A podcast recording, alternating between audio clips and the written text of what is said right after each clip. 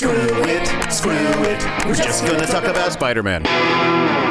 Hey, welcome to Screw It. We're just going to talk about Spider Man. This is the podcast where we do just that. We talk about Spider Man, specifically the original Spider Man comic book issues from the 1960s by the original creative team of Steve Ditko and Stan Lee. Um, and that's not the only fascinating thing about this podcast. It's Oh, that there's so many fascinating things. yeah, so many. First one is that wow, the original comic books, the ones that maybe not a lot of modern Spider-Man fans have read. The other exciting thing is that there's two co-hosts. I'm just one. My name is Will Hines. Yeah, I'm another one. So, like, if one host wasn't enough for you, you've got two. And my name is Kevin. And get this this is a real twist Kevin Hines. Whoa! Now the same last name you used. we've already got two exciting things. We're doing the original Spider-Man comic books. We got two hosts, and now twist. They're related. How? Uh, I'm not sure. Me either. Uh, I've looked at our family tree. I've studied it over and over again. It's I know- confusing. I know we have the same parents, and after that, I get lost. Yeah, yeah. And I know you've been alive my entire life and lived in the same house for a long stretch of the early years. Yep. And you showed up about five years in, from my memory. Yeah. So we're probably married. Probably married. That's the only answer. Um, so, But yeah, uh, first we're big. husband and husband Spider Man comic book podcast, baby. yeah, actually- and we're big, actually, big Spider Man not. fan. There's so many Spider Man podcasts that, we, Yeah, that might not even be true. There's no aspect of this podcast that's original. No. Uh, so if you like this podcast, there's another 10 you can listen to that are largely the same. Yeah, probably probably the same. Um, Yeah. But Kevin and I are huge Spider-Man fans. As you know, if you're listening to this podcast, you probably are too. And uh, we were we were into Spider-Man very young, and we had these little digests when when we were kids, like in the late '70s. Marvel published Marvel Comics published these little paperback books that were reprints of the original Spider-Man issues, and we devoured them countless times. So we have a huge affection for these old issues. yeah, we read those first 20 issues over and over again. Uh, we watched cartoons of him on TV. We were excited when the movies came out. Um, uh, I am, I'm still crazy about him. I'm slowly brainwashing my son into loving Spider Man. He's got like three Spider Man t shirts, and he's now reached a point where he likes to eat only out of his Spider Man bowl. Nice. Uh, I don't know why he's chosen to do that, other than like I forced it on him, and he's now accepted that as his decision. Uh, but that was my goal all along. At some point, he's going to rebel, and he'll like be only into the enforcers or something like that. I mean, that would be right into my trap, I guess. I'd be delighted if he became a huge Fancy Dan fan. um, all right, so we do we do an uh, issue for every episode, and this episode we are doing issue number twenty two of the Amazing Spider-Man, where Spider-Man faces the Clown and his Masters of Menace. and this is a, a dud of an issue, if you ask me. It's a dud of an issue, but it's such a dud that I started to love it. It's so crazy that I, I think it might be my favorite issue of Spider-Man ever. wow, you you wrapped around. Yeah, it's so nuts that I was like, I don't know. It if they stayed in this crazy direction consistently for a while, I they could they could really win me over. Well, I kind of um, wish I, I want to. If there's any hardcore comic book fans listening, and you know this issue that we're about to talk about, issue 22, and you know of other things that Steve Ditko did that are this nuts, I'm interested. in. and, I'll Um, talk about I'll talk about that more as we go through it. Yeah, we'll get into that. Uh, let's talk Yeah. about the cover real quick. Uh, Okay. Issue 22. It says it, this cover portrays the clown and the Masters of Menace as the heroes, I feel like. Yeah, they look like persecuted people on the run, and Spider Man is the scary monster coming to catch them. Yeah, it's just his shadow reaching out over them, uh, the spider signal at their feet. They look terrified. We don't see Spider Man really on the cover at all. He's a bad guy, I think. He's a bad guy from this Imagine cover. Imagine if this whole story was done from their point of view. I mean, I would only love it more. uh, yes, but I, I don't like this cover. I, I, I think this is a weak cover. Oh, I really like this cover, though I don't feel like it. It feels like it is selling a different comic. I, I think it's really moody and cool. You know what? You just won me over. Oh, Jesus, you're too easy. no, but you did though. You're right. It does look cool. I, I just, uh, I guess, I just missed having a big picture of Spidey. Sure, I miss Um, seeing Spidey, and the, I think the clown and his Masters of Menace are. Uh, I mean, you don't even see the clown's face, which is also ridiculous. Uh, these villains are lame. They're Very Uh, lame. This cover sells me a little bit on maybe this is a cool issue. Yeah. This is one of the issues, like where this happens now and then. Where so Steve Ditko is the artist and Stan Lee is the writer, although they're both they both co-write. But um, Ditko uh, likes to have villains who just have weird little abilities. I think that that give him like weird things to draw when Spidey fights them physically. Like like there's the enforcers. They're not in this issue, but the enforcers are the bad guys where one guy's got a lasso, one guy's a big strong dude, and one's a little dude that does karate chops. And it makes for a variety of things to draw. Uh, or in the Spidey annual where it was the Sinister Six, and you've got like the Sandman and Mysterio and all these variety of villains. The the Circus of Crime or whatever they're called. In this issue, they're the Uh, Masters of Menace. Okay, they come back later as the Circus of Crime. No, last time they were the Circus of Crime. That's a much better name. Well, but they're not a Um, circus anymore. Well, I like that they're worried about being accurate. There's still a, there's still a couple of acrobats, a human cannonball, and a Sure, they're all clown. They could- circus. They're circus performers, but they're not in a big top. They're not doing circus stuff. They're just robbing They're so- people. Last time they They're so loyal to the idea of being in the circus. They're like, we're not calling ourselves a circus unless we have an operating and touring circus That's act. right. That's right. And I talked about this when we read the issue with the Circus of Crime And it originally. These guys feel like the lame enforcers, uh, which is uh, that's a that's a slap in the face. Uh, because the enforcers are not considered by many people to be the coolest villains, but these guys have special abilities. But they're none of they're not even as cool as uh, a rope, a strong guy, and a judo master. It's a guy Imagine- who headbutts people, some guys who flip Yeah. around, a guy who can juggle. I mean, I don't know. I don't know. And then a woman who has a huge snake, but she never uses that snake. Yeah, that snake comes in very late in the story. That's the only real threat in the entire story. Yeah. We'll I mean, we're getting way ahead of ourselves. Well, just imagine, readers, listeners of this podcast, imagine a version of Ocean's 11 where instead of a team where one guy's the brains and one guy is the computer dude and one dude is explosives, imagine one where one guy's job is like piling stuff neatly and another guy can like snap his fingers good and you had to make that into a plausible heist movie. That's what ditko's doing with the masters of menace. Yeah. people with like non-abilities and trying to create situations where they are threatening Yeah. And uh, I mean, I guess it's up to you whether or not it succeeds. It does not, but it's up to you to make that decision when you read it yourself. It does it not. does not it does not succeed so much that it does succeed Okay. Interesting. So that's the two takes. It either doesn't or it doesn't so much that it does. all right so what's our next segment kevin we got segments in this podcast Yeah, that's right. Uh, that was our cover segment. Now we're going to move into podcast and Spider Man news. I No don't believe we have any podcast news. but we do have spider-man news We do have Spider Man news. Uh, this week they announced uh, this is a rumor. This is not fact. Do not come to this podcast for uh, movie Correct news. But yep. um, but they have announced that they're looking into Jake Gyllenhaal to play Mysterio in the next Spider Man movie. two things are interesting about that having jake uh, gyllenhaal in the movie would be interesting and then also mysterio being the villain Yeah. Uh, and I'm into that idea as Mysterio as a villain. I think Mysterio has great potential. I'm uh, as a surprised to hear that. visual. I mean, you shouldn't be. I love him. I- I'm curious to hear your argument. Let me tell you why I don't. Then you can convince me. Because like when I first heard, oh Mysterio, I was like, oh Mysterio is kind of a lame one. Like the reason I say Mysterio is lame is in the comic at least, and he's a former special effects guy in the movies who uses his abilities to make special effects to become a supervillain. So it's all like smoke and mirrors and illusions that make it look like he has all these powers that he doesn't really. So it's like it's you you don't really know what you're dealing with. You know, is he strong? Can he fly? Is he you know blah blah blah? And that to me seems like that's going to fall apart in a movie setting. Like that's just a lame series of that's a lame talent. Right. I mean, his first appearance, that's all he does. He impersonates Spider Man and then sets himself up as a superhero to stop Spider Man, but he has no real abilities.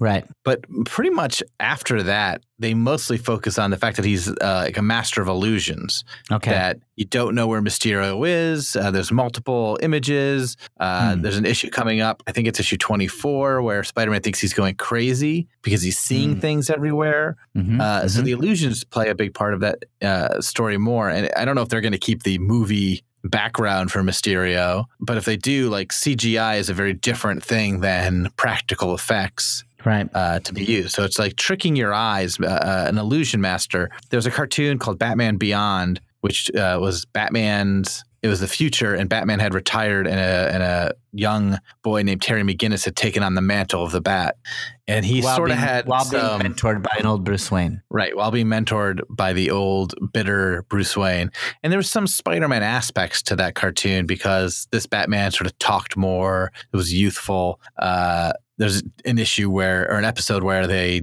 homaged the uh, issue 33 giant weight on his back. So Mm. there definitely was some Spider Man aspects to him. And he fights a villain called Spellbinder. And there's a great episode where uh, the whole episode, the Commissioner Gordon, the new Commissioner Gordon, Barbara Gordon, is hunting down Batman. She's going to stop him. She's putting the whole city against him. Um, and it turns out the whole time she's been under control by Spellbinder. Spellbinder has created an illusion where she believes Batman had killed somebody and had to finally be stopped. Um, but you just don't know that for most of the episode. And it's like a really cool reveal. Uh, And it's sort of, you know, Batman's powerless because he doesn't want to hurt the police, but they are hunting him down viciously. Uh, and you can do some really cool stuff with illusions, basically. Interesting. And I like the faceless look of Mysterio. I don't know if I don't think the costume needs to be uh, just like Ditko draws, but I hope it has sort of this sort of faceless, whether whether or not a dome, but something where it's like you just can't see him. Yeah, I feel like movies are loath to have characters where you can't see their face, but Yeah. at least in drawings and comics, it looks scary sometimes. Yeah. Uh, so, Okay. So I'm interested in it. I, I think it's a good choice, uh, especially Spider-Man's got so many villains. It would seem sad to have to already like bring back the Green Goblin. I mean, it's either it's either Mysterio or the Clown and the Masters of Menace. As the second best That's villain. the next choice, right down the line. um, all right, well, that's our Spider-Man news. Yeah. What's going on in the Marvel universe at this time? Uh, well, this it's- issue was it's- published. It's March 1965, and Yep. Giant Man has a new costume. Giant Man. All right. Well, that's it. You're caught up on what's going on in the Marvel universe. Giant Man used to be Ant Man, right? that's right. He goes through so many identity changes. Like Ant Man, who's one of the earliest Marvel heroes, Yeah. was in my mind never that big a deal as a character, but they kept trying to make him work. It was Ant Man and then Giant Man, and then I think he's Yellow Jacket at some Yellow point. he's- Jacket. That's right. He's, Goli- Goliath at another time. Is he Goliath? I can't remember if he goes by Goliath or someone else gets his powers and becomes Goliath. Hawkeye is You Goliath right. for a little while. Okay, I can't keep track. Uh, he also, I think, becomes Hank Pym, uh, scientist supreme for a little while. Now, you, now you got me. This I love. That that's what gets you. Oof. I mean, if there's two comics and one of them says Ant Man and one says Hank Pym, Scientist Supreme, I'm buying Scientist Supreme. I mean, you could just not buy either one. I gotta buy one. Okay, all right. Well, uh, Um, yeah. So that's that's what's going on in the Marvel universe at this time. Uh, Hank Pym, over his career in Marvel, according to Wikipedia, assumes the identities of, in addition to Ant Man, Giant Man, Goliath, Yellow Jacket, and briefly the Wasp. Oh yeah, he was the Wasp So because the Wasp was dead for a while, so he became the Wasp to honor her. sad. She's not dead now. Now there's two Wasps, Comics is crazy. Okay. uh, and he, I'm not counting him. He's not one of the two Wasps. There's Wasp and Hank Pym's daughter from his previous marriage. Hey, man, cool. Superheroes is a family business. Yep. All right. So, should we get into this insane issue? This is really one of the craziest issues. This is the craziest issue that we've read. Yeah, I think I've, I have lots of issues with this uh, story, but uh, I'm happy to talk about it. Okay. So, Uh, are we are we into the issue segment now, Kevin? I just I don't yeah, want yeah. Let's we go. Let's go right to the splash page. So the splash page. Spider Man's back facing us. We still haven't seen his face, and he's facing off against uh, the the Masters of Menace, and they're all sort of labeled with their names. Yeah. starting with a crafty clown. and he's like a sad, angry clown on a unicycle holding a big shepherd's cane. yeah, yeah. He looks like a real threat. Yep. Then there's the great Gambonos. Two guys in their mid 40s who are little acrobats. They actually look like Puck from Alpha Flight, if you are a 1980s yeah. John Byrne comic book fan. they look like twins. One's on the shoulders of the other one, and they look ridiculous. Yep. There's the man called Cannonball. He's got like an armored head piece, whatever. yeah. I mean, if he was getting shot out of a cannon, okay, that never happens in this story. He just walks He around never- with his cannonball outfit on. That's right. He just Uh, runs at people as fast as he can. Yeah, hits them with the tip of his helmet. Uh, there's Yeah. Princess Python. And she's she's just a beautiful looking dame in um in a snake suit. Yep. And then off to the side is uh, a caption that says, "And take a good look at the ringmaster. He won't be around very long." Last time we saw the ringmaster, he was in charge of the circus of crime. His plan was to put on a hit circus, tour around the country making tons of money, and then occasionally hyp- hypnotizing the audience and stealing their wallets. He's their old leader. That was his old plan. Yep. So um, we don't know what's going on, but I guess they're we know that they're going to be in the story. So let's get into it. Yeah. Uh, so we open up on the Oh, first the way, page. I, is, I, I even like on the splash page. So the title is "The Clown and His Masters of Menace." They really try to make the clown to be this big character, but they or they they say like he's gonna be this big character, and they never deliver on that. yeah, this whole issue seems like it's trying to convince you that the clown is a threat. And I was reading it, I was like, why would I ever think that? But then I did think like, well, the Joker works. The Joker works, yeah, but it's not like it's not like Batman had a story called like the Joker and his gang of evil, and then the Joker doesn't do anything in the Yeah. whole story. You know, Yeah. um, I mean, this is sort of the maybe Marvel's Joker. The clown is sort of the Marvel's Joker. Oof, that's weak. but what I love is above the title uh, on the splash page, above the clown and his masters of menace, is written the word presenting. yeah, yeah.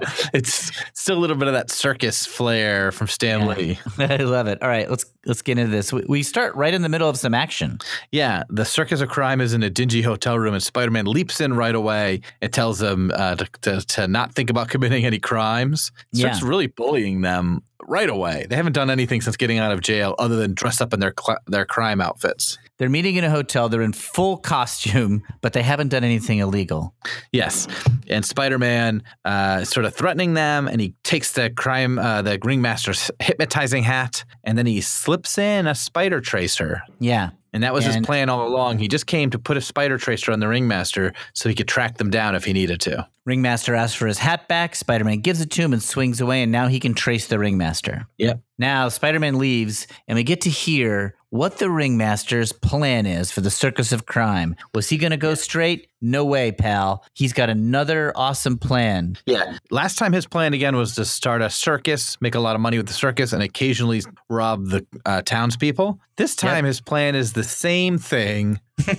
That's it. With no changes. No, no changes. The Circus of Crime wants nothing to do with it because it didn't work last time. it didn't work the last two times. They were foiled once by the Hulk and once by Spider Man and Daredevil. So, you know, very reasonably, they, they kind of tell Ringmaster to go shove it. Yeah. They want uh, the ringmaster out. And he's like, well, then who's going to lead you? Well, they've got the perfect leader already on the team the crafty clown. And he's there menacingly juggling in the foreground. Yeah. I don't remember the clown like- doing anything in the previous story that make him seem crafty. Pri- Princess Python should be the leader, right? Like she's sort of like she's kind of like the most aggressive and she's got the idea and she's the only one who does anything story-wise ever. So but nope, she's her move is to say also why do you need a leader? There's only like 5 of you. Can't you you can't work by committee? Yeah, the enforcers don't have a leader. Yeah, the enforcers don't sit around being like, "Come on, Fancy Dan, you're the boss." Nope.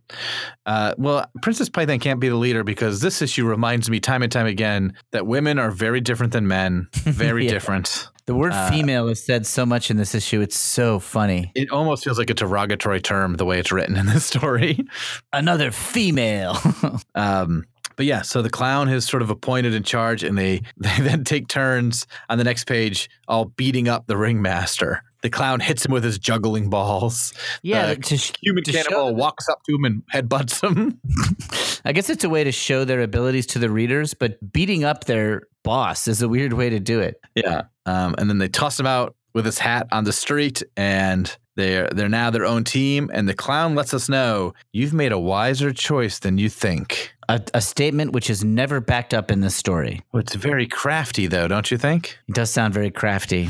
Um, here's the other thing I want to point out is the ringmaster, his plan is stupid, but he has a hat which actually hypnotizes people. Like that is a formidable ability. If you can truly hypnotize a crowd of people just by making them look at your hat, that's better than being a human cannonball with no cannon. Yeah. Or or two middle-aged guys who are sort of acrobats, or a princess python with no snake, Or a clown. with no ability. And no like- abilities that we know but of. so they kick out the one guy with an actual power. yeah, that's right. They don't need him. yeah. Well, I guess with the crafty clown leading them, they'll be all right. So we go away from them and we cut to uh, Peter Parker in high school, who is wrapped up in a in reading articles about science, specifically science. Yeah. Yeah, Dr. Henry Pym, the guy we were talking about earlier. It doesn't mention his new costume here, but wouldn't Peter be excited to learn that?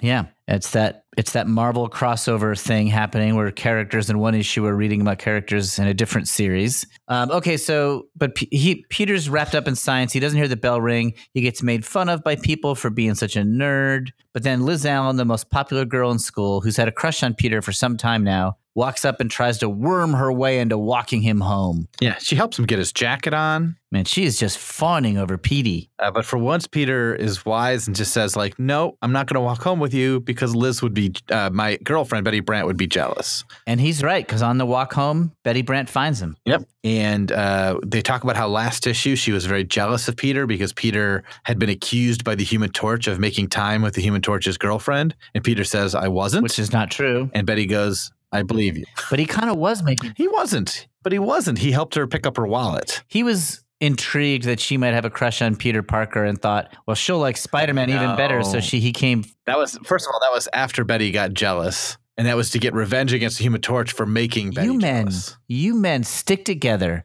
Us females. I stand for the. I stand with the Boy. females who just who. No, don't do this to me.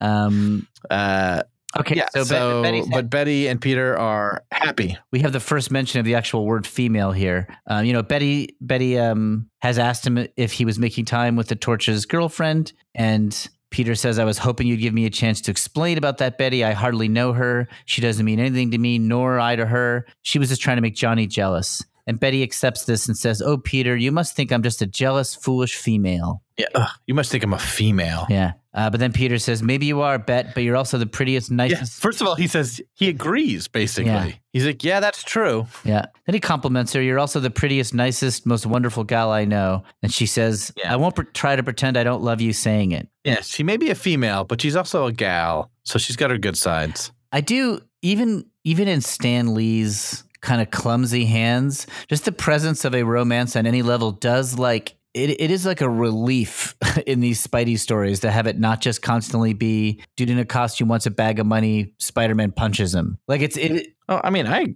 I agree. I like Spider-Man having relationships, both problems and successes. I just uh, uh the the the up and down of Betty Brant's jealousy. it's weird. It's so tedious, particularly reading these when we used to read these like twenty issues uh, in a row. Yeah. I'd be like, oh, stop Yeah, it. get over it. Um, okay, but so they've made up, and um, Betty has to cover an art gallery tonight for J. Jonah Jameson of the Daily Bugle and asks Peter to come with her, and he says yes. Yeah, it's very nice. So we go to uh, there's a weird moment in this art exhibit right Yes, away. I love it. there's there's this picture of a foot Yeah. uh, with like a sock on it, and there's a hole in the sock, and like the big toe is sticking out of it. And there's a guy behind a column thinking, "Boy, I wish I could draw feet like that." Yeah, What's going on? I mean, there? I think that's Steve Ditko at the art gallery. but who wrote that line of dialogue? Stan Lee. And he decided it was Steve Ditko behind this pole, Yeah, I think so. I th- looking at a foot drawn by Steve Ditko. yeah, so It's weird. tr- I- it's so it's one of the reasons I love this comic, though. I, I believe that we're at this art gallery. There's an un. We don't see the face of this guy staring at a drawing of a foot. Because Steve, I think I, I read in other interviews that Ditko was like sort of like obsessive about like drawing sort of like human anatomy correctly. Like the reason he liked Spider Man was a hero doing all these sort of crazy leaps and flips and stuff like that, but still trying to do it sort of in an anatomically possible way. Like, what would the human body really look like if it was somersaulting off a flagpole or something like that? So that he was like really into it. So I bet you Stan knew that. And Stan is kind of like doing a playful dig at Ditko. And also, they're starting to not get along behind the scenes. So maybe this is Lee's way of trying to extend an olive branch or something. Yeah, maybe. There's also some crossover with like J. Jonah Jameson and sort of an exaggerated Stan Lee. So Jonah being there and saying, uh, talking about how he wants to make a profit off this art is sort of telling in a weird way too. Maybe unintentional though. Yeah, right. There's a guy who's curating all this art and he wants to take credit for it. And it's in a comic book where one half of the creative team puts his name on everything. Um, yeah. Oh, it's, I see. This is this issue's great. This is the best issue of Spider-Man ever. And Peter hates the art. Yeah, Peter is a science guy. He doesn't like the art. Doesn't like the art drawn by his father, Steve Ditko. Yeah. I don't know. I've uh, it's I'm all over the place with this. I think it's kind of funny. I think the next issue, Peter should go to a comic book store. We should hear what he thinks about Marvel comics, so he can like get some digs in on Stan Lee. Um, meanwhile, in the back room though, Will, Yes, there's a crime about to be committed by the clown. The crafty clown. So he's planned it, right? That's that's what that's what's crafty about him. This I job will be a breeze if you do exactly as I told you. And his plan is for the two acrobats, the brothers Gambonos, Yes. to, to pick up the cannonball and shove him through the door so it breaks down. Yep. Instead of having a battering ram, they pick up a man and use him as a battering ram to knock open a door. That's part of his plan. The next part of his plan is the clown bursts into the gallery on a unicycle, juggling as a distraction. Yep. And then everybody else just steals paintings. That's the plan. That's the whole plan. And I And it guess works for a and it little bit. works. Everybody is just watching the clown on his unicycle, and they don't notice that there's a bunch of people in circus costumes taking paintings off the wall. Yeah. Uh, even Jonah, who sees the clown, the clown says when he enters uh, that he is an extraordinary episode of jazzy juggling and breathtaking balance through the courtesy of Mr. J. Jonah Jameson. And Jonah thinks to himself, I never hired him, but if they could me credit, that's okay for me. Yeah, so it works for a little while. They start taking the paintings, but then Jameson notices. Yeah, what's that noise from the back room? He asks. Who's inside there? And he goes and he sees that the human cannonball is stealing a painting. What's going on here? Look at all those paintings. And so the human cannonball does what he's what he does best, and it's ram his big metal head into J. Jonah Jameson and knocks him out. Knocks him out. Yep. Goes down hard and has to be hospitalized. I mean, you could kill a guy like hitting him in the head too hard. Yeah, maybe the cannonball is a threat to normal people who stand still.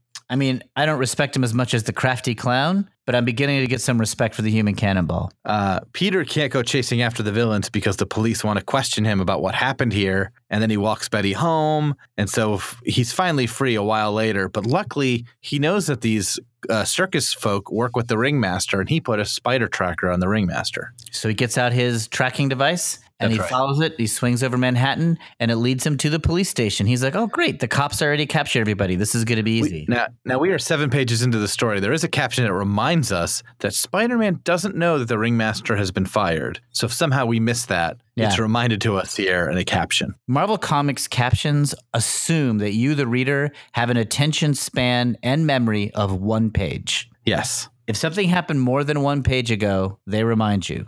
Yeah. Uh, And- so Spider-Man follows the ringmaster home. Like imagine a movie, ringmaster- imagine a movie where every time you see a character, it like flashes back to when you were introduced to that character. Hey, you're the kid I met in that other scene. I mean, I sort of hate it in movies where, like, in the final half hour, there's like a flashback to something in the first half hour. yes. I'm just like, ugh. I mean, if if I don't remember that, I don't need you. I don't. Just don't tell me. Yeah. Well, Marvel Comics is full of stuff like that. Yeah. The ringmaster, meanwhile, is home talking to himself about what's going on. What we uh, we did? Did we say that the uh, cops um The cops let the ringmaster go because he's He- got an alibi. he has he hasn't done anything wrong. He wasn't part of that crime. Yeah. I mean, he is for sure innocent. Um, so Spidey follows him to his house, but luckily, the yeah, like you say, the ringmaster is talking out loud about what he knows, so Spider-Man can overhear it. Yep. Uh, Spider-Man wants to know a little bit more, so he oh, because one of the things Ringmaster says is uh, he didn't tell the cops where to find the clown Yeah, he he didn't snitch. Because he's got a plan to go steal the paintings from the clown. Yeah, they they beat the crap out of him. He's gonna double cross them and steal all the paintings right from them. So Spider-Man breaks into the ringmaster's apartment secret quietly, takes his hypnotizing hat, and hypnotizes the ringmaster to get information out of him. Yep. And he gets it. The ringmaster tells him where the clown is probably housed. Uh, and Spider Man leaves uh, the uh, ringmaster being hypnotized so that he can make a go, go make a phone call. Uh, he calls to see how Jonah's doing, and Jonah's still unconscious. But uh, he can't. But Spidey can't do anything about that. So he sets off to fight the the ringmaster's former partners. Yeah. Again, leaving the ringmaster hypnotized, just sort of in a trance, I guess, forever. I mean, it's the most amazing ability in the book. There's a hat that hypnotizes people, and it is such an it is so in the background of the story. Yeah. Okay, so Spidey breaks into he, he's heading to where the gang is meeting. You know, because they're they're they have important business. They've stolen all these paintings, but there's something else they need to do first. Well, they have to pick a name for themselves. Yeah, they can't be the circus of crime anymore. Because As we a- said, they didn't. There's no circus. Right. Uh, and the crafty clown um, says they need a name with drama that'll strike fear into people. I mean, did Stan Lee just like read Batman for the first time the week before he wrote this issue? And so he's just trying to steal a clown villain, striking fear in the hearts of villains. Uh, I mean, maybe. Uh, Princess Python has a suggestion. The Gambonos have suggestions. They're not great suggestions. They've suggested the Carnival Champs. uh, the They big suggest the big toppers. Yep, the big toppers. Uh, but then Princess Python comes up with the perfect name, the Masters of Menace. They love it. But then, right then, Spidey jumps, uh, breaks in. Yep, Spider Man jumps in and has really no problem fighting these guys for a while. Um, yeah, they're kind of easy, right? Because none of them have super abilities, and Spider Man has Yeah. superpowers. So some of the stuff that happens is they throw a ball at him. Uh, they Uh, trip yeah, him with a not- big hook. Yeah, that's that works. Um, sometimes they kind of get him by ganging up on him. Like the crafty clown hits him with a pole in time for human cannonball to run into him. Yeah, uh, uh, he gets headbutted a few times by the cannonball guy. There's a few panels of them just whiffing, just missing him as he jumps around. But then something trips Mm-hmm. him up. Princess Python hugs him. Now, I guess that's sort of Python esque, like she's wrapping her arms around him. Yeah, and maybe Steve Ditko meant it to be like she's got the strength of a python, but that's not how it's portrayed. Yeah, it could be that Ditko drew it that way, but Stan Lee's speech balloons just say that she's kind of hugging him to distract him because she knows that Spidey won't hit a girl. Yeah. He thinks to himself, suffering spider webs. What do I do now? I can't fight a female. I can't use force against her, but if she doesn't let go, the others will pulverize me, not her. yep. She's no threat directly. And then um, she gets in a line Clown, be gentle with him. He's rather cute in an offbeat way. Yep. Classic female falling in love at a drop of a hat with a costumed Avenger. Yep. And Spidey, the 17 year old superhero, thinks, Why do the women in my life always cause nothing but trouble? Yeah. Ugh. That's a good point, Spider Man. He's a world weary 17 year old. Uh, we cut to the ringmaster whose hat has fallen down from the spiderweb that was holding it. Yep. And so now he's coming out of his hypnotic trance. Yeah, he starts to wake up. Um, the doc- Meanwhile, at the hospital, the doctors say that J. Jonah Jameson doesn't have any serious injuries. He's going to be okay. Then we cut back to Spider Man now being attacked by every single member of the Masters of Menace except for Princess Python at the same time. Yeah, but Spidey just one at a time starts knocking him out. Yeah, no problem. They're all punching him, and he just one by one punches each one of them until they're out cold.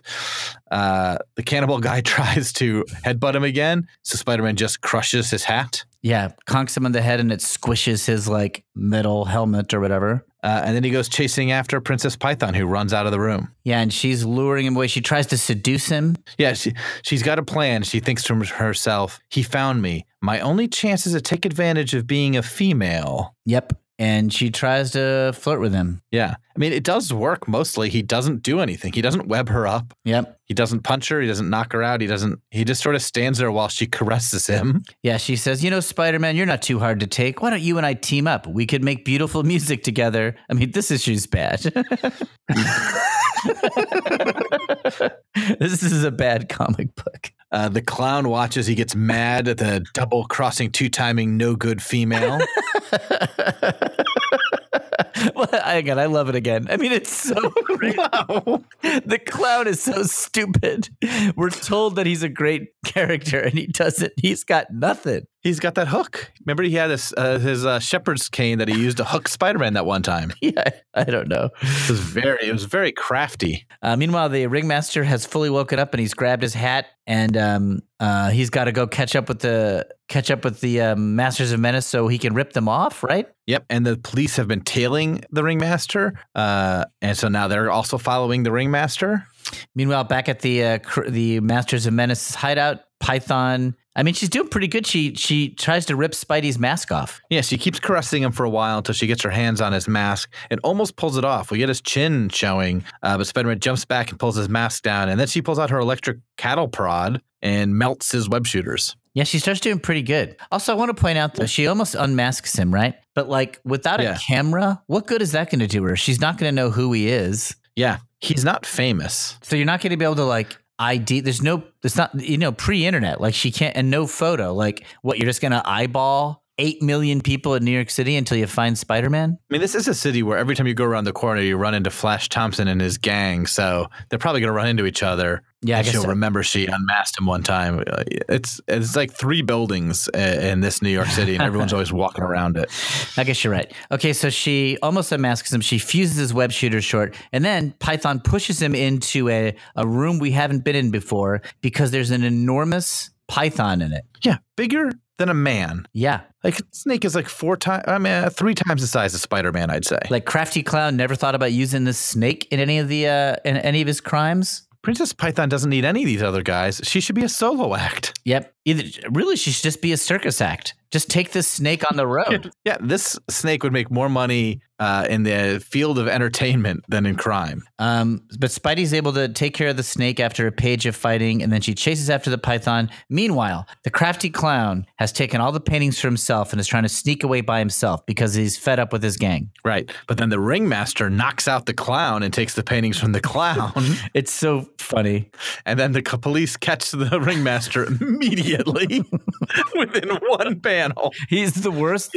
He's the worst criminal we've seen in the history in the history of Spider-Man comics. Like the least The moment he steps outside, the moment he steps outside, he says, "Oh no, not again! I can't fail again." Uh, Spidey catches up with uh, Python, but then the uh, and he gets what is it? What does he do? He um He doesn't. He just chases her to the police. oh yeah, he just kind of rustles her towards the cops and they get her. yeah, and then he runs off. Oh, he takes a photo of them getting arrested and then takes off. Yeah. Um I mean, what a dumb issue! Like these these circus people who don't have good powers team up to rob an art gallery, and then they're just stealing the paintings from each other for the rest of the issue. uh, and then the final page is also sort of bizarre. Uh, J. Jonah Jameson gets mad at Betty Brant for not working while he was in the hospital bed, Right. and then threatens to fire Peter Parker for not being at the hospital. That's right. But then he's got photos of Spidey fighting the Masters of Menace, so all is forgiven. All is forgiven. Yet Jonah grabs Peter and Betty by the arms and races off to prepare another art exhibit.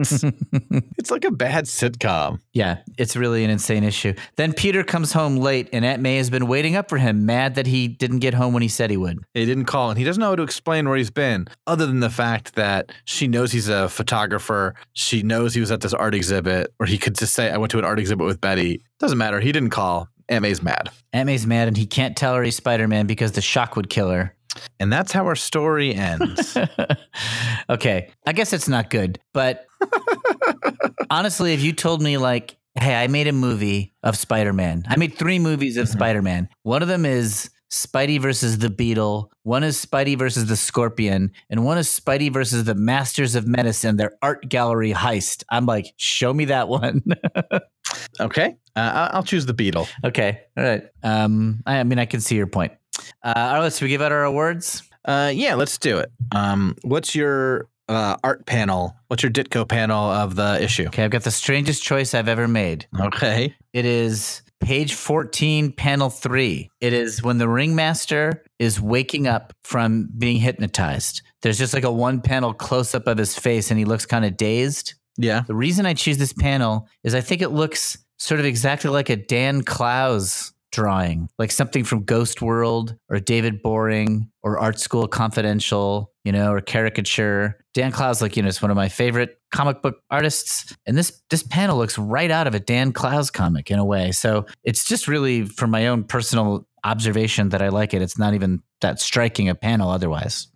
Uh, yeah. I mean, I like I like face close-ups. I would just in general, but I agree. It does kind of have a that feel, Yeah. that vibe to it. Uh, I'm going to choose a panel on the next page, page 15. Okay. I love pile-on panels. I think that's becoming clear Okay, yeah. to myself. Uh, I like the second panel here the best. With the second punch, he kind of pokes out of the pile and just punches out. I guess that's the crafty clown he's punching out. Yep. Uh, there's something that just shows how there's no threat to Spider-Man in this panel. He's so powerful looking. yeah, and you don't even really see him. You just see his arm. You see everyone punching him. It just looks like it looks easy. Um, yeah, he looks very powerful there. Uh, what is your Stan Lee dialogue? I mean, uh, I'm gonna go with one of these terrible female Okay. lines. Uh, and I'm choosing the line where she goes, "He found me. My only chance is to take advantage of being a female." Um, That's page 16, the second panel. It's terrible. it's pretty good. Uh, so I'm choosing one that I think is terrible. I'm going to use another female one. Page 13, panel 6. Spidey thinking, why do the women in my life always cause nothing but trouble? Yeah, this. I think this issue. I think the women's movement was just about to uh, really make some strides until this issue came out. Set it back like 20 years. Yeah, set it way back. Uh, Um, what's your highlight?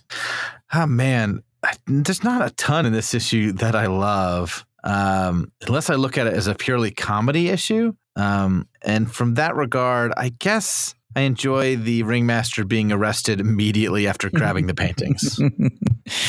uh, my highlight is the brothers Gambonno.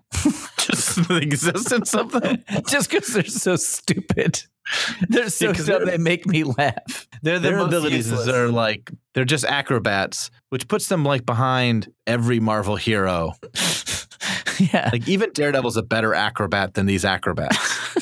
so they're my highlight. Great. Uh, what's your low light? Wait, I changed my mind. My highlight is Steve Ditko being at the art gallery himself. Okay, him admiring the toe. Yeah, the, a character who is either Steve Ditko or an analog representation of Steve Ditko admiring the art in the art gallery. That's my highlight. Okay, what's your low light? Brothers Gambonno. You can't switch it. I just From highlight to low light. I just want them mentioned. I want them in there. They're my low light. They're either your highlight or low light. They're- That's how you looked at. They they stand out somehow. okay. Um. Uh. Jeez, I don't know what my low light is. I mean, it should be all this female stuff, but it's just so so terrible. Uh. I guess. It's the uh, uh, cannonball walking around headbutting everyone.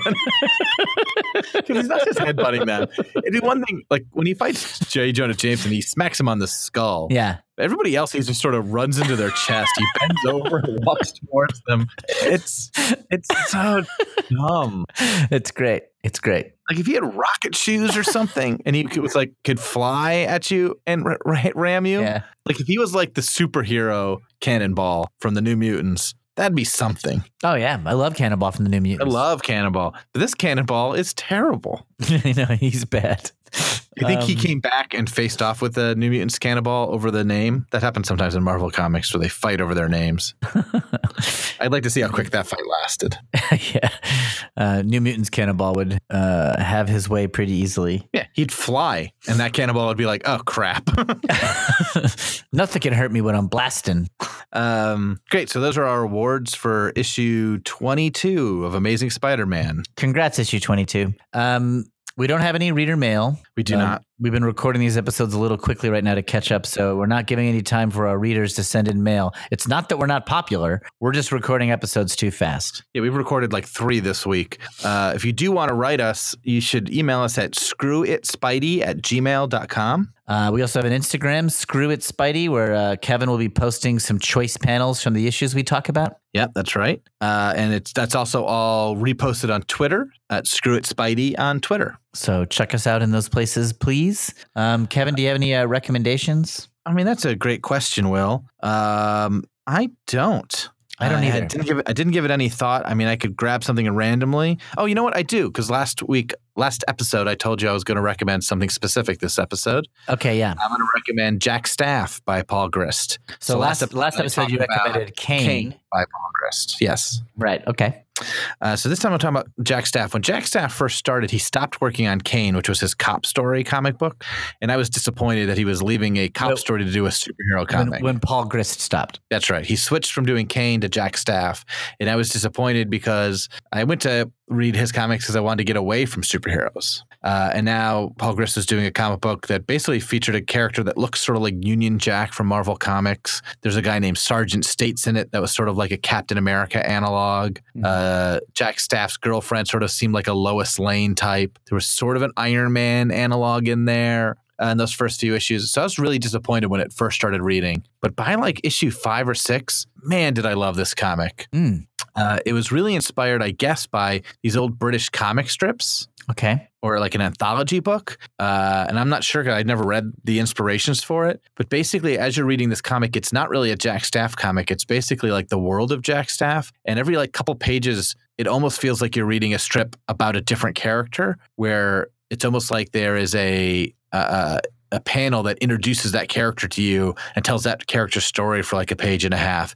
And all these stories are sort of intersecting and combining and coming at you from different angles. And the characters all get their own lives. And I sort of like really fell in love with all these characters. And the way these stories were told felt like someone just picked up like six different strands of stories and wove them together each issue. Uh, and it becomes a really, really cool comic that is also no longer being done. He left it to do a different comic. Uh, I think basically Paul Grist uh, works on these comics. They sell okay, uh, but not quite enough. And then he leaves to do something else, hopefully, hoping something like really strikes it, uh, and that he can, you know, have a real hit. Uh, and Jack Staff or Kane should have been it. They're both such great comics. Um, I remember reading someone you recommended it, and I also I also like Jack Staff. Jack Staff's incredible. Um, I think the first couple issues are probably the weakest, and they're good. It gets really, really good after that, though. also, uh, Pa- uh, Paul Grist did something called Saint Swithin's Day, which was like a a four issue Yeah. miniseries that he did with Grant Morrison, and I really love that series too. Yeah, he's done some cool things. He wrote uh, a Spider-Man comic actually uh, called The Daily Bugle. I think it was a three-issue miniseries. He didn't draw it, but uh, he wrote it, and it's a black and white comic that takes place at the Daily Bugle. Peter Parker has like a cameo, but Spider-Man's really not in it. I mean, that's a really great read too. We like Paul Grist, is what we're saying. Yeah, he's done a handful of things here and there. Uh, uh, I I love his work. I sort of follow him around and read whatever I can get my hands on of his. Um, but Jack Staff and Kane sort of stand out above everything else to me. All right, those are our recommendations. Um, uh, I think that So yeah, so send us emails. Uh, screw it, Spidey at Gmail. Uh, hopefully we'll have some more before. I think we're not recording for another couple days, so that's some time to get some in. yeah.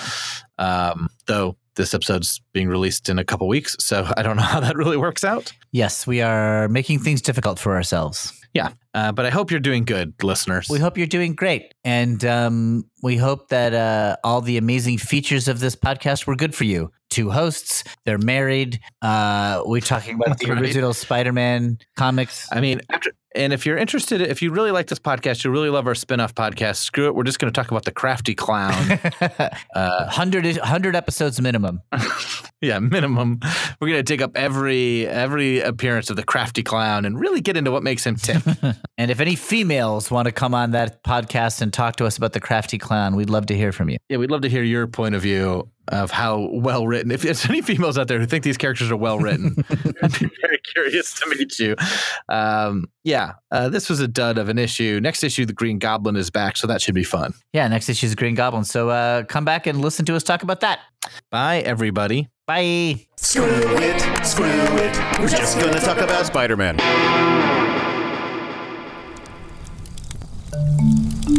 Campfire.